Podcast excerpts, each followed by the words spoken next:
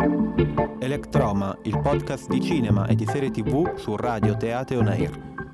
Bentornati su Electroma, nuova puntata per Radio Teate On Air. Oggi parliamo di un altro prodotto Netflix, ormai ci stiamo abituando a parlare praticamente quasi, quasi soltanto, non esclusivamente, ma quasi soltanto di prodotti che escono in streaming su Netflix.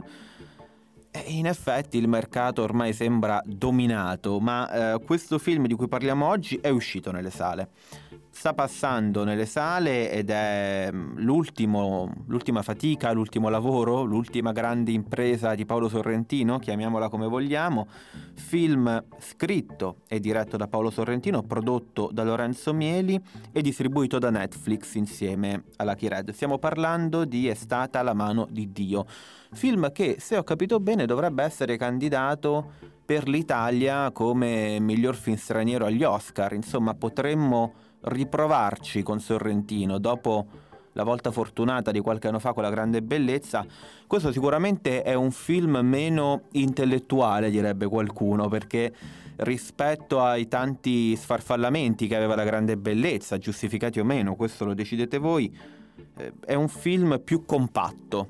Ecco, quando si guarda un'opera di Netflix, lo dicevamo anche qualche tempo fa, si ha l'impressione che ci sia questa maggior compattezza questa maggior voglia di dare alla fine un prodotto più fruibile a un pubblico estremamente generalista. Netflix è la piattaforma generalista per definizione.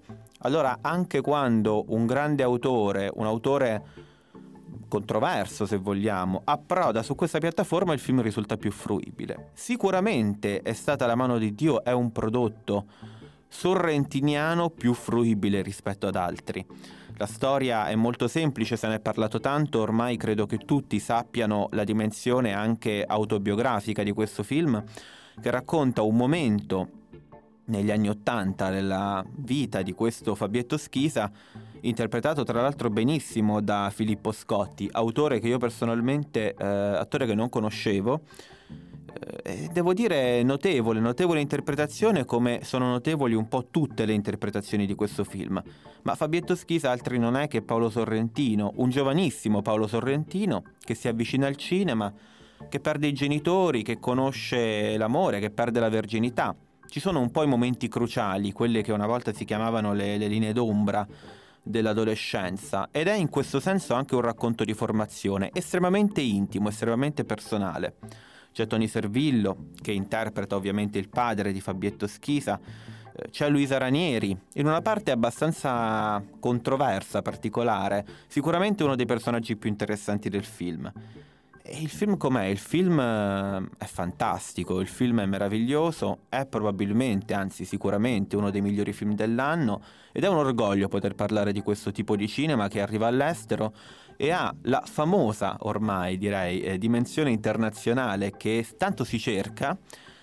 E questo è un po' anche la lezione che si potrebbe dare a un film come Freaks Out. Per arrivare all'estero non c'è bisogno di fare i film come li fanno all'estero, basta farli bene il momento in cui un film riesce a parlare un linguaggio universale e non necessariamente filoamericano, il film arriva ovunque. E infatti grande attesa c'è anche in America, io mi sono un po' informato anche sulle pagine americane di cinema dove The End of God, come è stato intitolato in America, è particolarmente atteso.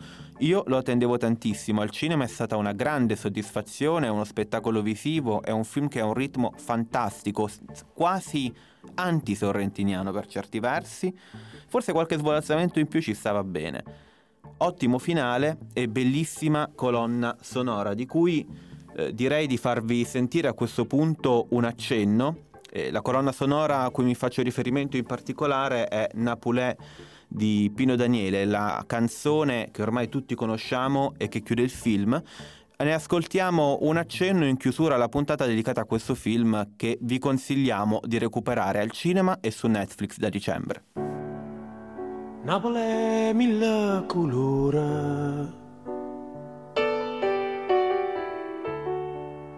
Napoli mille paura Napoli a voce e creatura che sai piano piano e tu sai che non sei sola.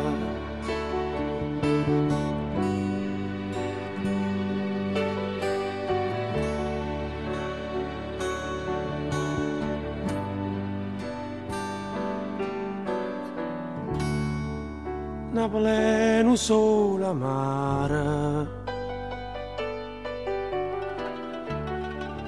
Napoli adori mare Napoli è una carta sporca e nessuna se ne importa e ognuno aspetta sciorta E questa era Napulè di Pino Daniele, chi non la conosce, insomma, un pezzo famosissimo e fantastico di musica italiana che chiude un pezzo ancora non famosissimo, ma fantastico di cinema italiano. Andate a vedere al cinema su Netflix, è stata La mano di Dio.